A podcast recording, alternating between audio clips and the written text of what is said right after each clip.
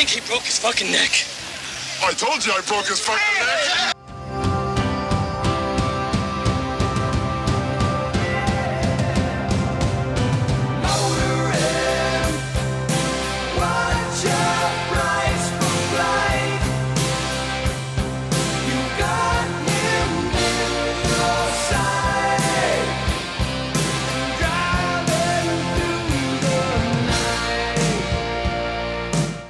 Talking about Willis.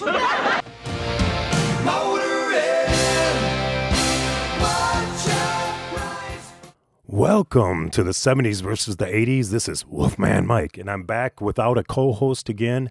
Uh, Jimmy Dynamite had a family uh, deal, and uh, Awesome Augie is on assignment. But I am joined by a great guest today. I've wanted to have him for a while. It's John from Pro Football Journal. We're going to talk some Super Bowl. We're going to talk some longest yard. Let's get into it, shall we? So today we are joined by John from Pro Football Journal. He's joining us from uh, front row, the Super Bowl press row. Yo, I guess. How you doing today, John? I'm doing well. Thanks for having me. Appreciate it. Excellent. And so we're going to get into. Uh, we're going to be talking the longest yard here. We're going to be talking about uh, John's experience as he's down there at the press row at the Super Bowl. But we, before we uh, talk football, I had one other question for you. I uh, opened up the show playing um, Sister Christian, a 1983 song from Night Ranger. Are you familiar with that song, John? I am. So I'm going to play you another song. It's another sister song, and the the idea is we have to choose a sister. So, so let me know if you are familiar with this song, John. Well, I tried to make it Sunday, but I got so damn depressed. Yeah, it's uh, America, I believe. Um, Yep. I I don't remember the I don't remember the title. so it is Sister Golden Hair. Okay, I would have never gotten that.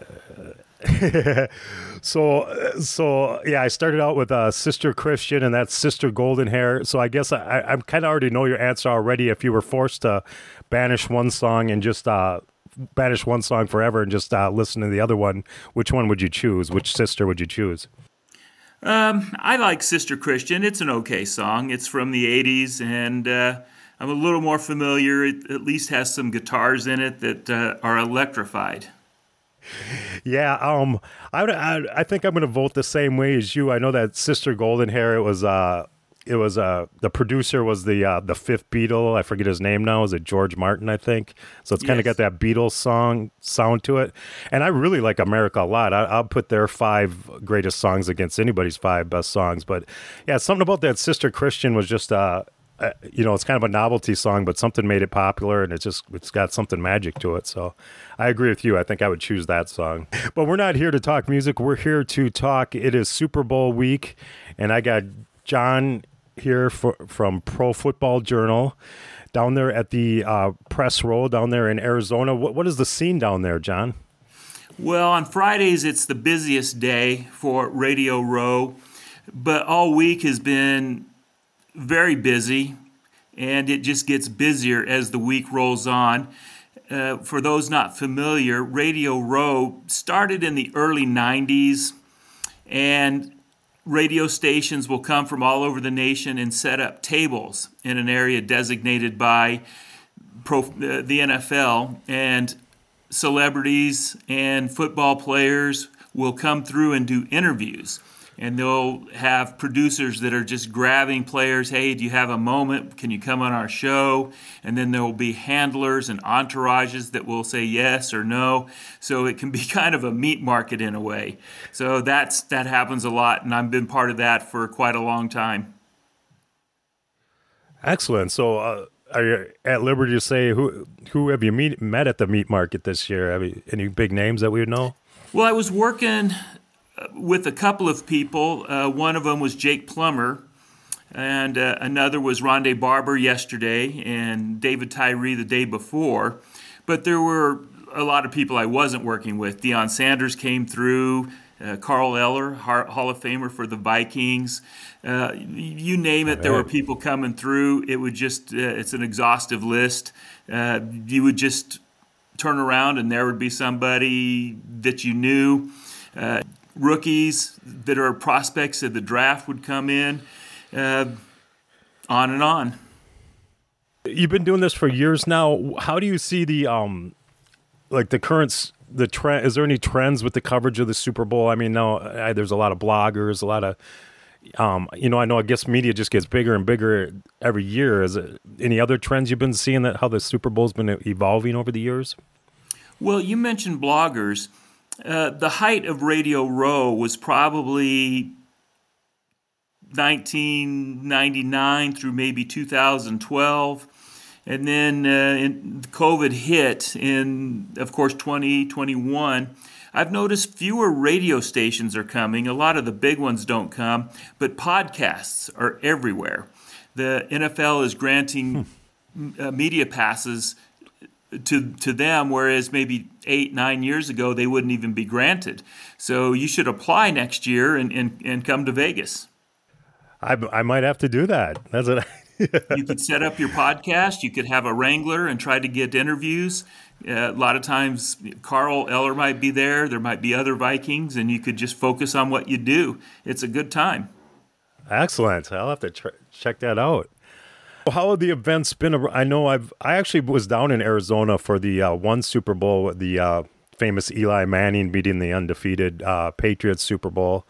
Um, and there was a, like I went to a free Counting Crows concert the night before, and then they had like fireworks that went on for like it seemed like a half hour. It was just like a grand finale. And I was thinking, geez, I think the NFL kind of has some money. Um, how has there been like? Have you been to any of the events this week down there? Has anything impressed you at all? I have. Uh, I was at NFL Honors last night when there were people everywhere. There was a red carpet introduction where the media was allowed on the outside of the red carpet, and the football players and their dates or wives, and also celebrities would walk in in their fancy clothes and things uh, I couldn't afford. Maybe you can. Uh, just spectacularly dressed. And uh, the MVP was announced, uh, Defensive Player of the Year, and all those awards. And also the, the Hall of Fame class of 2023 was announced. And there's been various other things as well.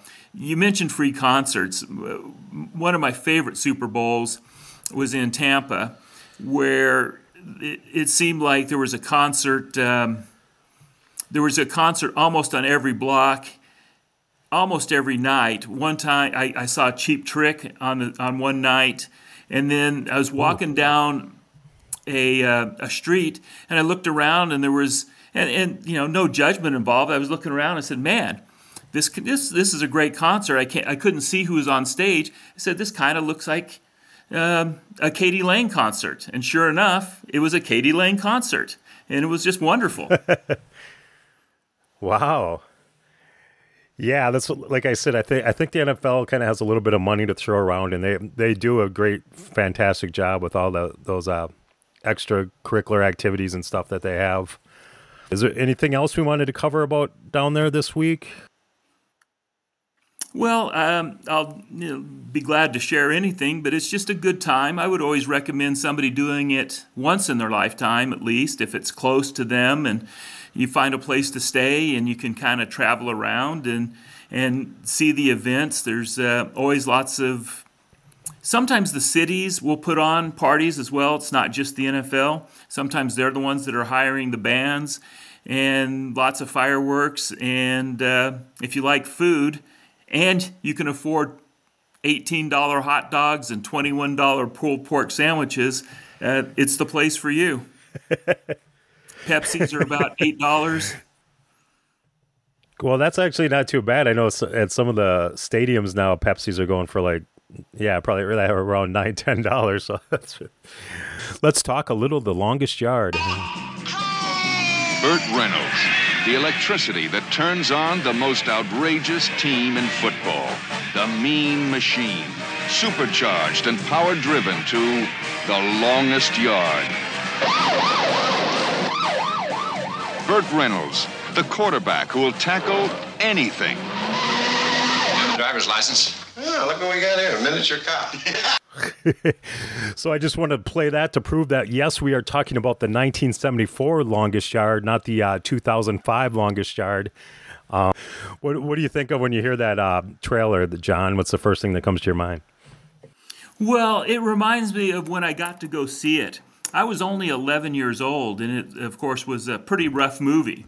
But my, my dad took my brother and, my, and me to it, and I had seen in 1970 uh, Patton at the theater, which was the first time I remember going to a theater, and Wow. it had some harsh language in it.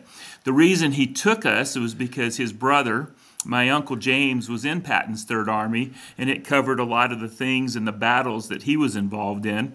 But then the next movie that was rough, it was an R rating, was The Longest Yard, and he took us to that. So I think we had seen the trailer, and for some reason, he, he took an 11 year old to, and my brother was 16, to The Longest Yard. Well, that yeah, I, I mean, I seen uh, the, you talk about your first movie. I can remember seeing Rocky when I was six, and I think that was my first movie, and I thought that was kind of rough. But now it's really tame when you when you look back today, and and that's kind of funny because um, I was putting down in the notes here. I was looking at the. Uh, with IMDb, their parental guidelines. It's kind of funny that you said there you went there and you're that young. And I was just going to see if you if you agreed with these parental guidelines uh, for sex and nudity. Uh, IMDb says it's mild. Uh, violence and gore they have moderate. Profanity is moderate. I'm not I'm not so sure about that one. And then they have alcohol, drugs, and smoking mild. And then frightening and intense scenes mild. Do, do you kind of agree with those uh, those ratings by IMDb, or what do you think? Well, I actually do, especially by today's standards. I don't remember excessive cursing. I think uh, for a prison movie, I think it was not excessively violent. A lot of stuff was implied. Uh, I think the only drinking involved was I think they made some sort of uh, raisin hooch or something that they kept in in the bathroom. Pruno or something? Yeah, yeah. And uh, implied use of maybe some steroids or some greenies or some bennies to enhance performance, but it wasn't uh, obvious. It was more suggested. It, it, it was, I think, it was pretty mild when you watch it now. I think the modern version was much more over the top compared to the 1974 version.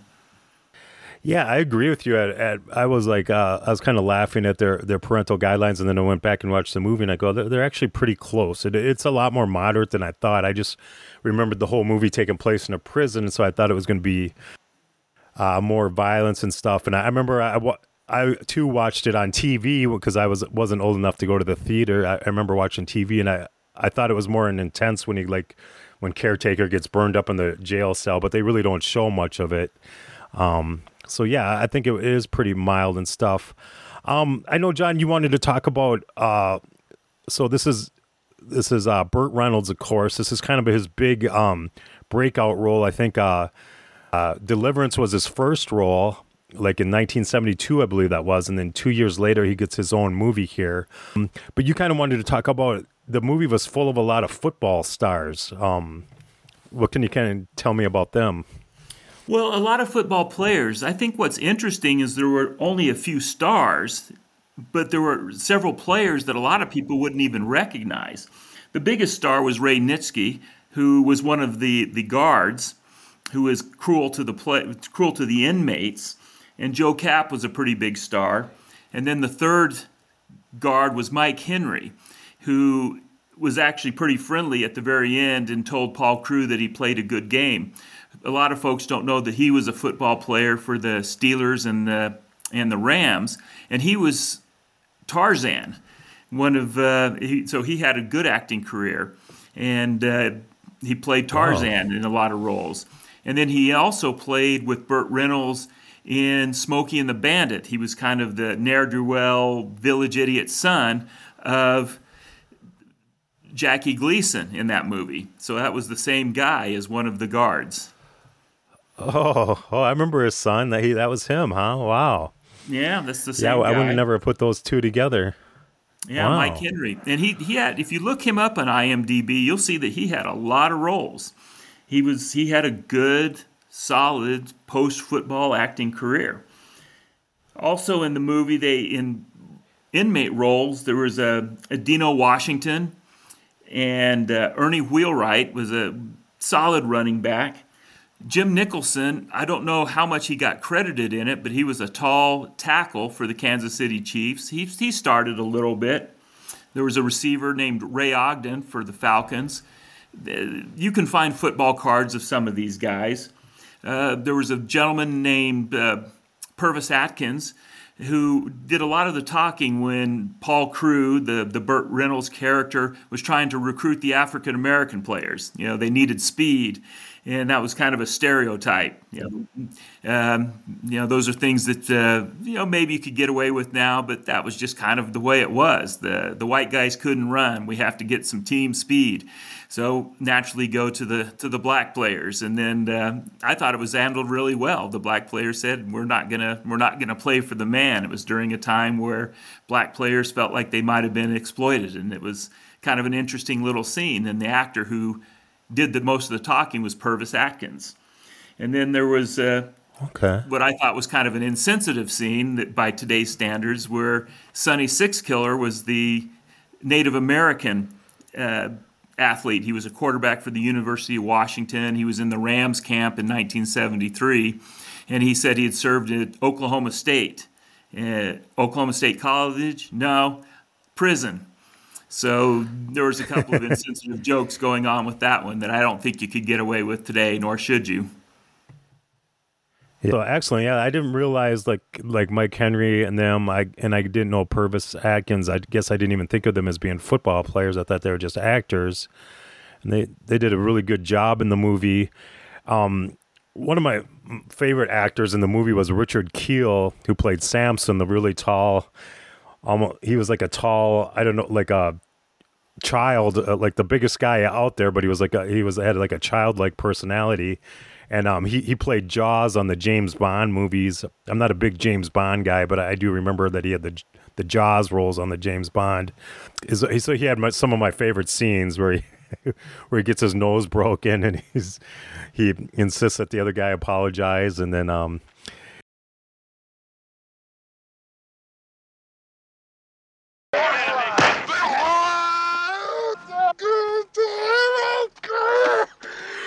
You broke my fucking nose! You bastard! You broke my fucking nose! Calm down, Samson. Calm down. I'm gonna fix it for you, all right? Hey, I don't want to play this game. You broke my I, nose. I'm gonna fix it, okay? How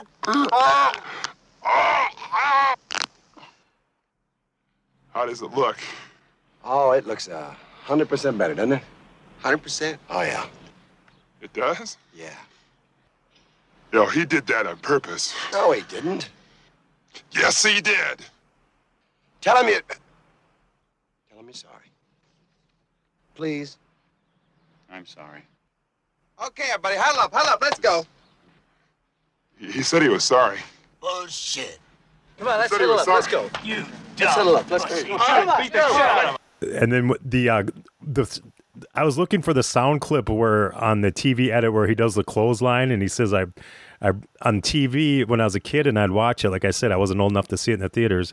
And they always said I broke his freaking neck you know um and I thought that was funnier than the actual f bomb that they said in the actual movie but I couldn't find that sound clip with the with the TV edited at all. But I, I think it's a hilarious um scene either way.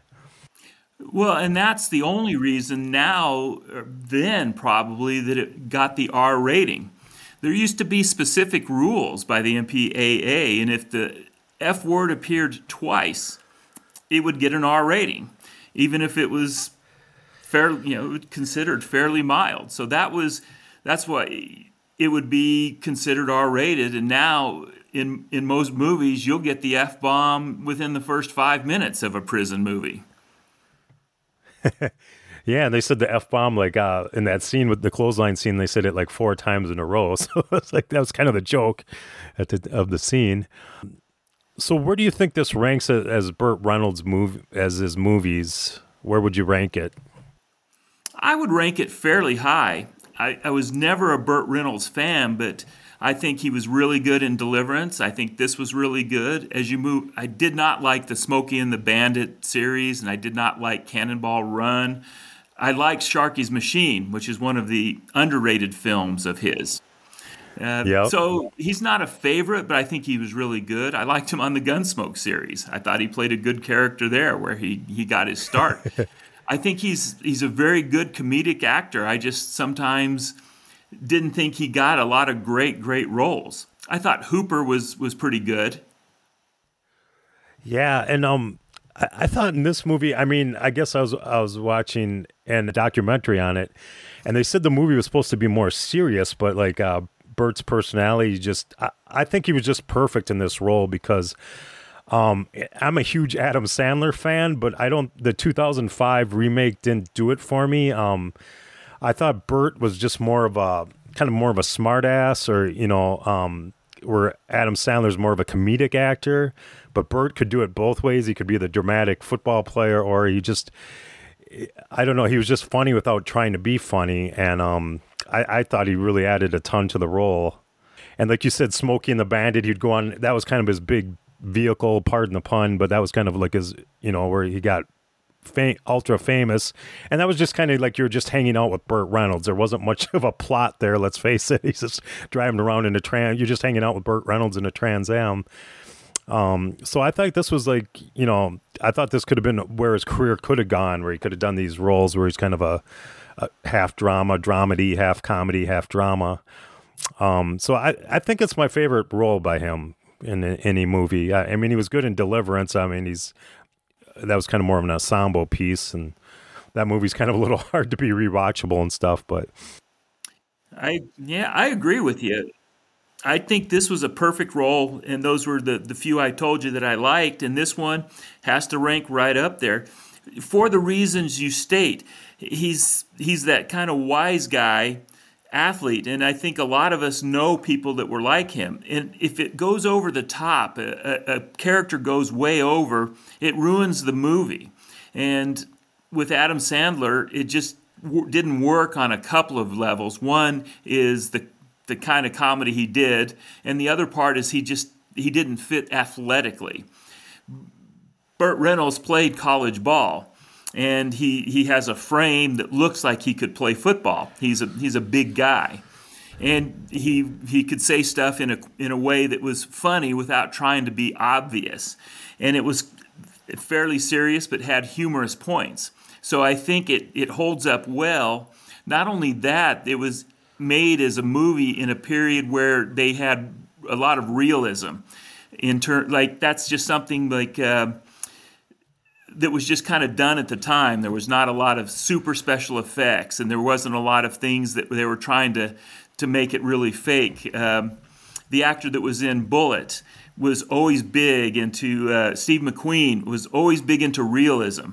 He just wanted it to be like you were watching real life, and that's kind of like what The Longest Yard was like. It was not overhyped, not overproduced. It was looking as real as you could make a movie look.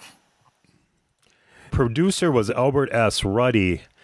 Um, and kind of why I got into rewatching this movie is I, I watched uh, The Offer on uh, Paramount. I don't know if you've seen that, but it's a it's an eight part uh, series about the making of The Godfather, and they kind of incorporated a lot of the Godfather scenes into it.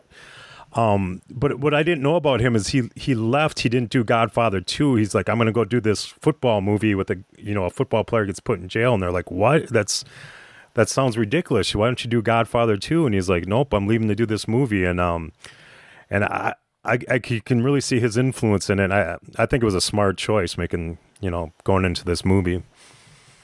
Yeah, I would say so. Honestly, I'm not much of a movie buff in terms of those types of things, directors and producers. But I do remember that story that it was somebody who came over from, turned down a chance to do Godfather 2, coming over from the first one. And you can just tell that this is not just some cheesy football movie like so many of them were. This is a serious looking and acted film. Yeah, like I, was unaware, like, I don't know if at least from the documentary I watched, uh, Burt Reynolds said he was calling plays, and then the camera was just following him like it was a real football game. He was like, so they didn't know what play was coming or whatever. And I and that one scene where he throws the long bomb, he actually threw. There was no stuntman. They were doing so. He actually threw that long pass that was completed and stuff. And um, um, and some of the play calling, I, I know you're a football aficionado. It, it kind of made me laugh. Like, uh, like they do the drop kick. Why to get three points? Why wouldn't they just line up for a, an extra or a field goal? I mean, what? why would you have to surprise the defense? I'm, and then the, the ref, I like that. He goes, I haven't seen that in 35 years. And I go, well, yeah, because it doesn't make sense. Why wouldn't you just kick? Why do you have to catch the defense off, you know, off guard to score three points? Why don't you just line them? Do you remember that scene? Did you, do you think the same thing? Yeah, I do. That was maybe a little bit uh, unrealistic. I think that was probably just uh, kind of thrown in there as a novelty, just to show that they were yeah. more prepared than than the, than the so-called semi-pro team. And you mentioned the the play calling and how it looked. It just seemed more realistic. For quite a few years recently, I've coached semi-pro football and called plays and was working wow. with athletes that are kind of on that level. They were really good guys. They played in the Air Force or were in the Air Force or they had played a little bit of college ball or could have gone to college had they not gone into the Air Force or they were local stars who couldn't go to college for various reasons. And it doesn't look slick. It doesn't look perfect. There's going to be times where there's a blown coverage. There's going to be times when there are mistakes. But sometimes it could look really good. When you look at football movies, especially in the 80s and then in the 90s, it just looks fake. It doesn't look real. The hits and the soundtrack that goes with the hits is it's just not realistic. NFL football doesn't have the kind of hits they show in movies. When you when you look at the the second iteration of the longest yard and these guys running long a long way and then just getting clocked people would be in the hospital it's just not realistic and in the first longest yard it's close to what football looks like on that level in my opinion yeah, so I know you're pre- you're pretty much an expert on. You're always uh, pointing out football plays on, on your uh, Twitter feed and such.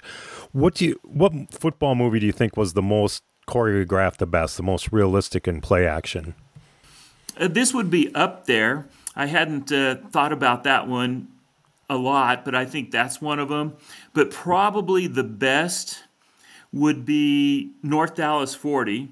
The technical consultant huh. for that one was Tom Fears who coached in the NFL and, of course, is a Hall of Fame player. And Joe Kapp was in a movie called um, Two Minute Warning that had good football scenes. And Tom Fears was the, the football coordinator on that one as well. So that had good football scenes as well. And like I said, there were movies that I thought were just fake. Any given Sunday, I thought the football scenes in it were ridiculous it just was unrealistic. Huh. So the ones they did in the 70s were just more realistic. It, uh, it just they just didn't look realistic and I thought it was fake. What do you remember the movie where the fullback pulled out a, a gun? What the, uh, do you remember that? Uh, maybe you don't remember that. It was like a 90s movie. Yeah, Bruce Willis was in that one, and uh, it was Damon Wayans, and that was also had it ridiculous. It was remember it was shot in very low light, and there's just yeah. no. It was just that was. In, I'm sorry, it was just beyond stupid. he he was involved um, in some um. sort of gambling and uh, bad acting, bad football, bad plot, and it was all about uh, a football player who sold out because he somehow got into some sort of debt or gambling. It was called The Last Boy Scout. Oh, that's what it was called. Yeah. yeah, uh, when I seen on the in, in, on the trailer when the the fullback pulls out a, a pistol, I'm thinking, yeah, maybe they're not going for realism here on the uh, the football field, but um, so and okay, did you have any other football movies you wanted to touch on that you thought? Um, well, Burt Reynolds was in another one called Semi Tough, which is a great book, but it was a bad football movie. Burt Reynolds and huh. played uh, Billy uh, Billy Clyde Puckett, and the football scenes in it were really bad. By that time, Burt Reynolds had lost his speed, and Kris Kristofferson played a wide receiver named Shake Tiller, and he was he was slow as molasses. And Joe Kapp was in Joe Kapp was in that movie as well. That was his, he was playing a quarterback just like he did just like he did in 2 Minute Warning. And he looked he looked pretty realistic, but it was not a great football movie. Ed Tall Jones was in that movie. There were several football players in that one as well, but I don't recommend that as a movie, but I do recommend it as a book. It's uh, interesting. It got a lot of critical acclaim. But boy, you want to talk politically incorrect. That one is over the top. It's uh, you could never get away with writing something like that today, but it does take a serious look at racism and sexism that that went on in football locker rooms in that era.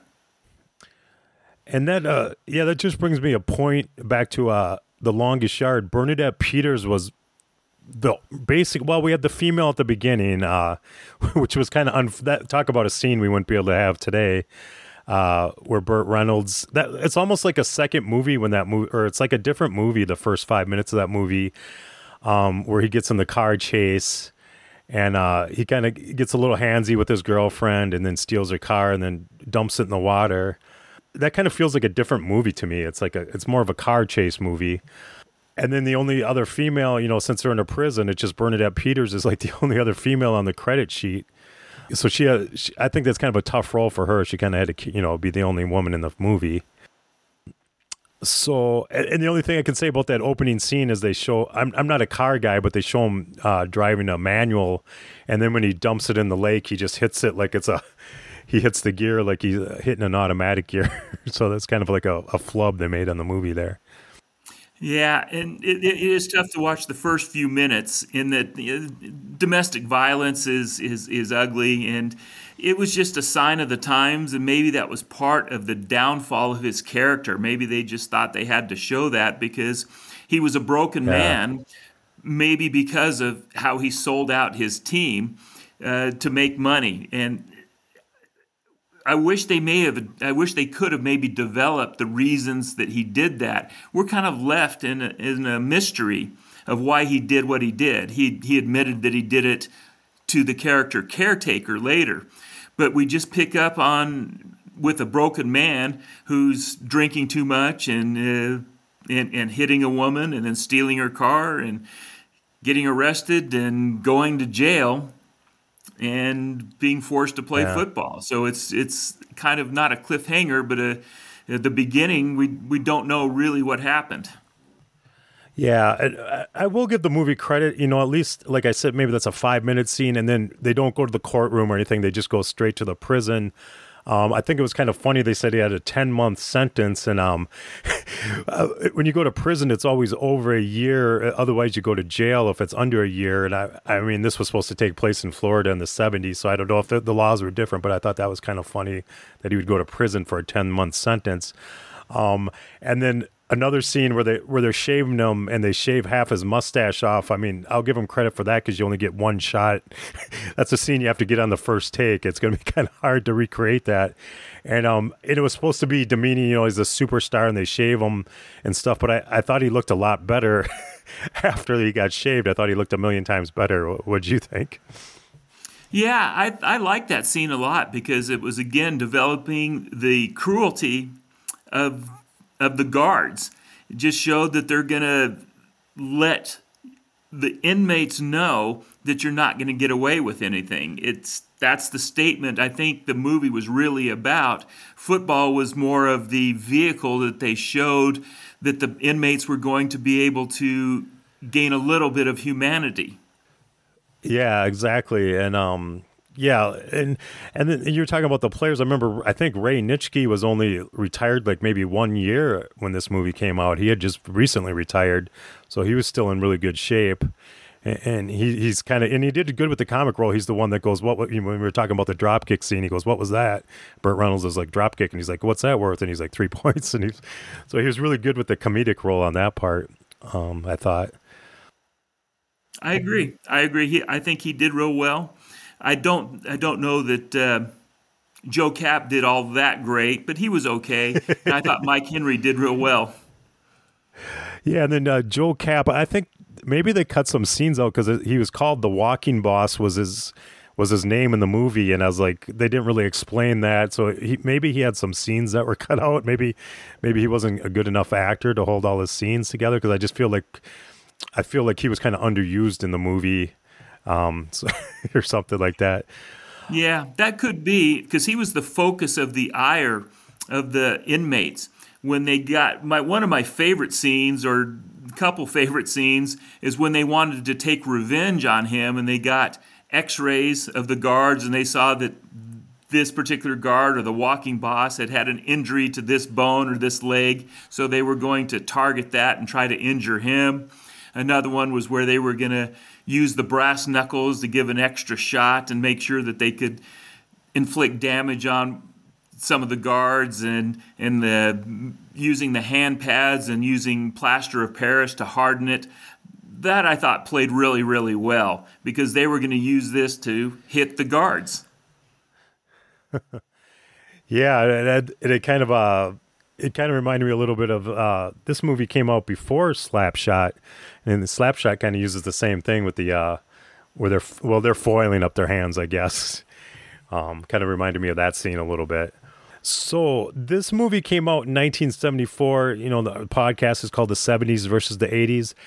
Do you think it would be better or worse if they would have released it in 1984? And then who do you, if you who do you think would be a good cast as the as the lead character in 1984 if they would have released it then? Well, I don't think it would have been as good in the 1980s. I really do not think there was a character or an actor in the 1980s that could have played the role. In my opinion, it takes a, a player or a, an actor who is a former player who also has a little bit of a it has to be a pretty good actor, but it has some size on him. The only actor I can think of who could have played the role would be Mark Harmon. Sometimes hmm. he can get away with some Weisenheimer acting. I've seen him play a little bit of comedy. But if you think of an Eddie Murphy, for example, he could be like an Adam Sandler type, but I don't know if he's big enough to play the role. I don't know if um, huh.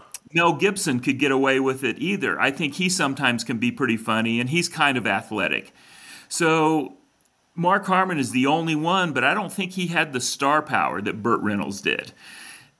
I think maybe the yeah. Bernadette Peters character had there's several women who could have played that really well and played it pretty funny. I think you could play find a lot of football players to play the guards that would have worked out pretty well. But that lead character in the 80s, I just don't think there was an equivalent to Burt Reynolds.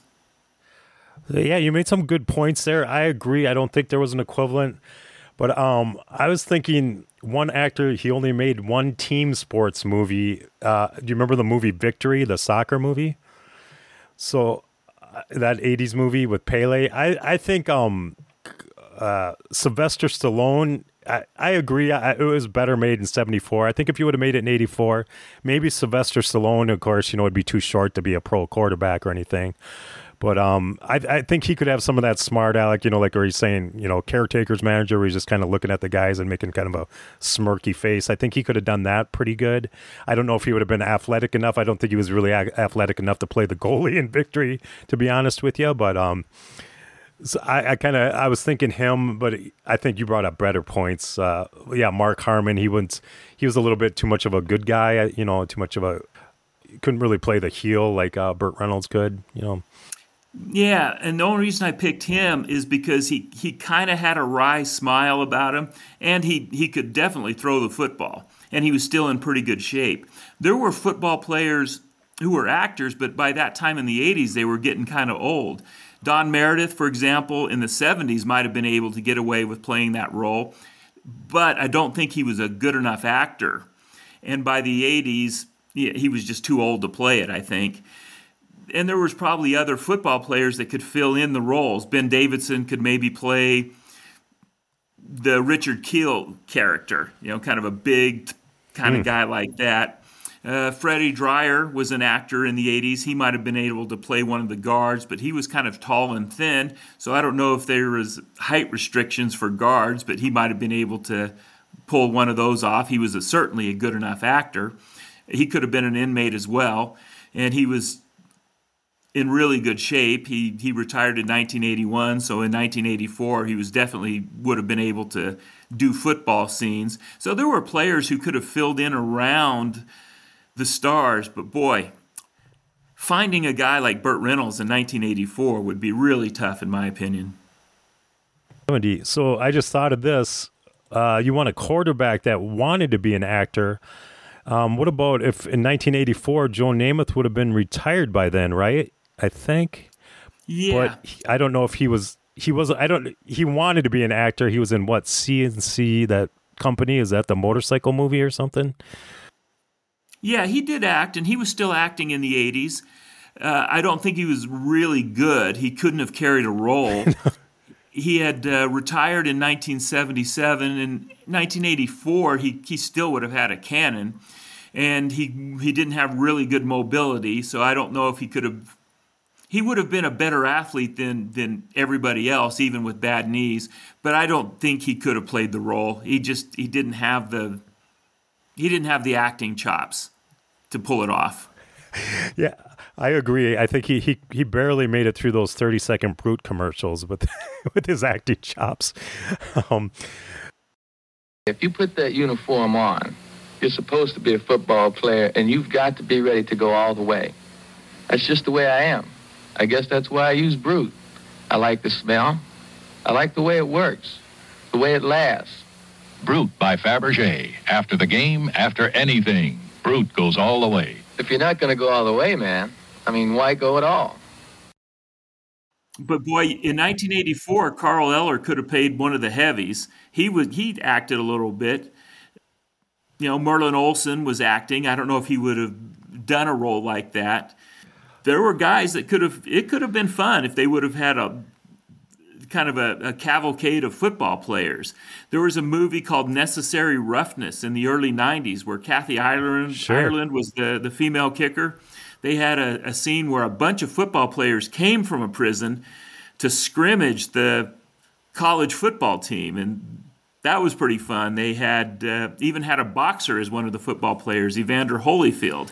But uh, huh. Too Tall Jones was one of them, and Dick Butkus, and quite a few. So that could have been something that could have been exploited in a in a 1980s football movie that with a lot of prisoners. So that could have happened.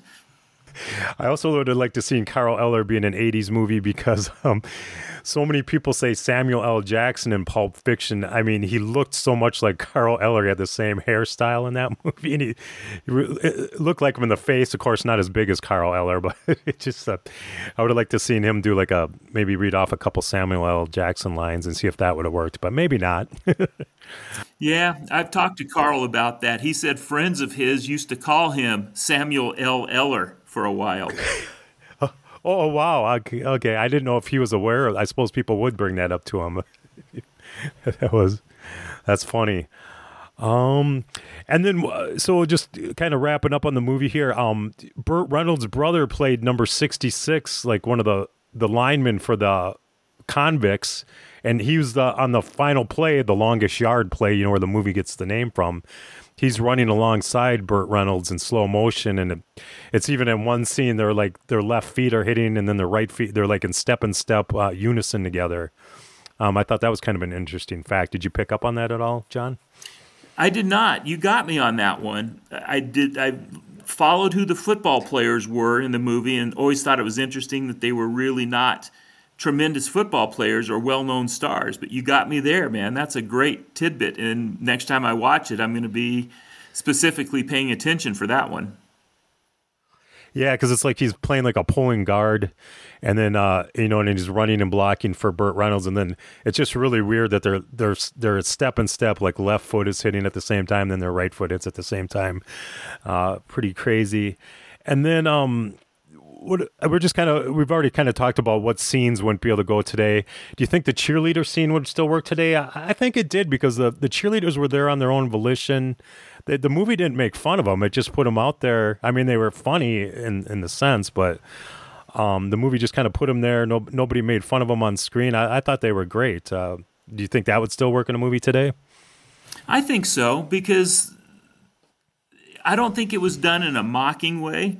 I think it's all in things serious issues can be covered as long as there's not it's not done in a prejudicial way and done eh, to put people down or to be ugly.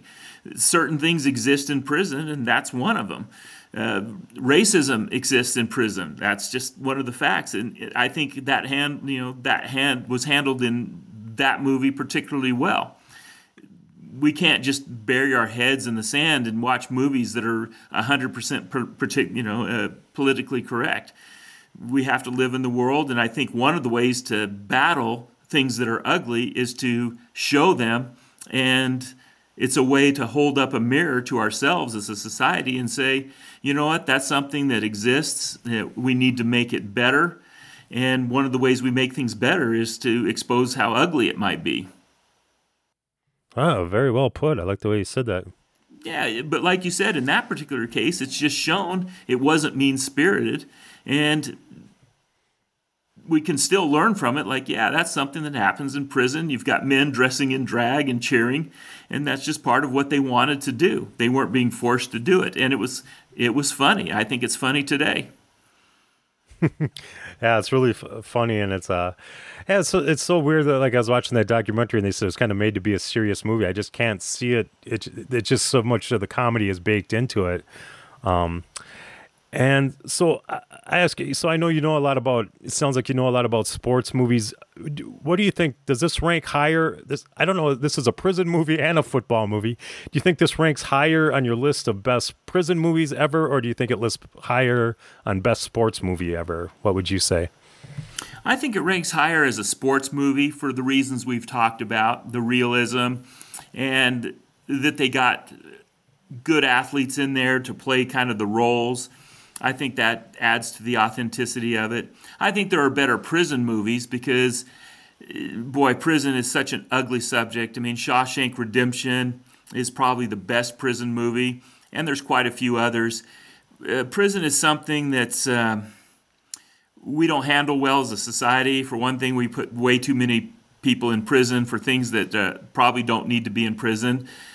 Uh, also, when we put people in prison that don't really that, that maybe they could serve in, in a jail or, or you know fines for bad things happen to them it's just a dangerous place and there's predatory things that happen in there and i think other movies handle that better and maybe we need to rethink putting people into long prison systems and dangerous for you know for minor drug offenses i know i'm kind of getting on a soapbox here but no, it's uh, fine. Yeah, but if you if you, it's to me as somebody who's a who's a Christian and believes in Christ that uh, he talks about how we should treat prisoners, uh, people who are in prison, and how we should visit and treat them. And I think he does that for a reason. And I think all of us have failed a little bit on how we how we treat prisoners. And I think movies sometimes is a way to be reminded of how bad it is. These guys go in, they tell their stories then they get made movies, and it's it's supposed to make us change. So I don't I don't think uh, Longest Yard uh, handles the the bad things that well. It's kind of makes light of them, not makes light of them, but it doesn't really expose the ugliness the way other movies do. But it's a great great football movie. Yeah, it is. A, it's a great football movie, and um, it's kind of. Did you know that uh, I, I like the way it ended. Uh, the original script called for uh, Burt Reynolds to get shot at the end when he's walking away to get the foot the game ball. Um, I, I, really uh, prefer the ending they came up with, and I think that's part of the reason why it's such a great movie. I did not know you think that. that would have been part. a bummer. Yeah, yeah. that would have um, been ridiculous. Yeah, it was just such a striking scene. I, I remember seeing that when I was uh, young, and it was just you know to see a football player holding a gun, and here we're talking about this twice now. A football player's holding a gun. It was just such such a striking image when I was young. I was like, that doesn't look right, you know. It's like because he's got all his football gear on when he's got the gun up. So we we talked about where you think is way up there as a sports movie. Um, let's say we were opening a drive-in movie theater. Do you think, and we we were just playing old movies? Um, do you think you this would uh, work well as a uh, double feature with Slapshot, the movie Slapshot that I've already mentioned once today? Yeah, I think it would. It wouldn't be the movie I would pick because Slapshot is even, it's a little even more adult than The Longest Yard. There's a little more sexual references and things like that. I think it's, I think Longest Yard is a little more tame.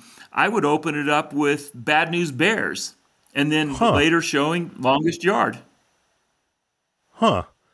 I, oh, I didn't even think of Bad News Bears. That's a that's a great choice. I was thinking, you know, you know, they, they usually had three movies at, at a drive-in, so I was thinking, um, I was thinking maybe opening it up with Caddyshack, then go then go Slapshot, then The Longest Yard. well, I, am not saying you're wrong. I mean, it's just one of those things. When you when you kind of mentioned that, I thought, you know, what would be because Bad News Bears is is really funny, but it also mm-hmm. has realistic scenes in it and it's got kind of a um, the character of Buttermaker kind of reminds me of a broken down older Paul Crewe in a way, guy who hmm. tasted the big time, but now, now he's just an older version, and then he's in this case he's teaching kids rather than inmates. It, I think there's some parallels there. Oh, very well. Yeah, that's that's a great choice. Is there anything else, John, you wanted to bring up about that movie, or other football movies? Um, uh, let's talk about the Shockner character real quick. About how everybody thought what a, what a badass he was. When you look at him now, and what what it would be compared to is like MMA fighters and stuff, he would be considered nothing. You know, he wasn't doing anything particularly tough compared to today's standards. Do you remember seeing him and you think, oh, what a but a tough guy? yeah. I, and now he would be he'd be a wimp. well, remember they said he was going to be an expert in karate, and that was the 1970s when karate was actually something. Now, when they talk about the martial arts, uh, MMA, it's uh, jujitsu, and uh, I don't even think karate gets mentioned in the top 10 martial arts anymore for whatever reason. Okay, John, we've gotten to the part of the show where we're breaking down 1970s fighting styles. I, th- I think that's going to do it for us. It's been great having you as a guest. Uh, can you please tell the listeners where they can follow you or where they can reach out to you? Well, there's Pro Football Journal at Blogspot and also uh, SI.com, Talk of Fame 2. I write articles for them as well. So mostly pro football stuff. We focus on Hall of Fame and older players, uh, the history of the NFL, things that uh, are not generally not current. I like following things of the past. That's just more interesting to me. Yeah, you do a great job of it too. I mean, you got these black and white plays all drawn on on your Twitter, and you you know who like the pulling guard is, and I'm like, I don't know even know how you get that information or how you know that, and you just seem to know who every player, every number is, and it's it's just amazing. Well, thank you. And you're a good follow on Twitter. You know, one of the reasons we had you on today is because I, I, knew you'd be uh, great on the movie because you just like you're you're into movies, you're into old that '70s music. I know you, you do a lot of Bruce Springsteen uh, stuff, and uh, you're always talking about the old movies. I know me and you kind of bonded over the movie The Warriors, which is still a movie I haven't covered on here yet. So, um, but yeah, so I mean, you're really good. Um, you know, you, it's not just all football stuff. You you do really good of covering stuff in the past. So I really encourage us, well, our thanks. listeners, to check check you out. Excellent. Appreciate so, uh, you, I like your logo. It's it's half Bruce Springsteen and half Van Halen. And I'm a big Van Halen guy. All right, I'm glad you got that. I was, I was, I was hoping people got that when, um, yeah, uh, I I was going to do the half. Uh, yeah, half Bruce Springsteen. I was going to do it plaid because I really wanted it to clash. I wanted it to almost hurt your eyes when you looked at it, and I, I think it still does that a little bit because it, it, clashes a little bit. So that's that's kind of the look I was looking for, going for. All right, John. Well, thank you so much for your time today, and um, and I'll have the links up for our guests so they they can track you online, and um, like to thank everybody for joining me for another episode. Um, I think for the next episode, we have another crazy clips episode coming up. And uh, yeah, this time all our favorite uh, singer songwriters are going to be in a go kart race. Um, hopefully, Phil Collins will stay out of trouble. Uh, he's doing a practice lap right now. Let's, let's drop in and see if we can hear him. Ooh, and that's the sound of uh, Phil crashing into the barricades right now. At, at least he always does it in tune, you know what I mean? Till the next episode, I hope everybody enjoys their Super Bowl Sunday and every Sunday as far as that goes. See ya.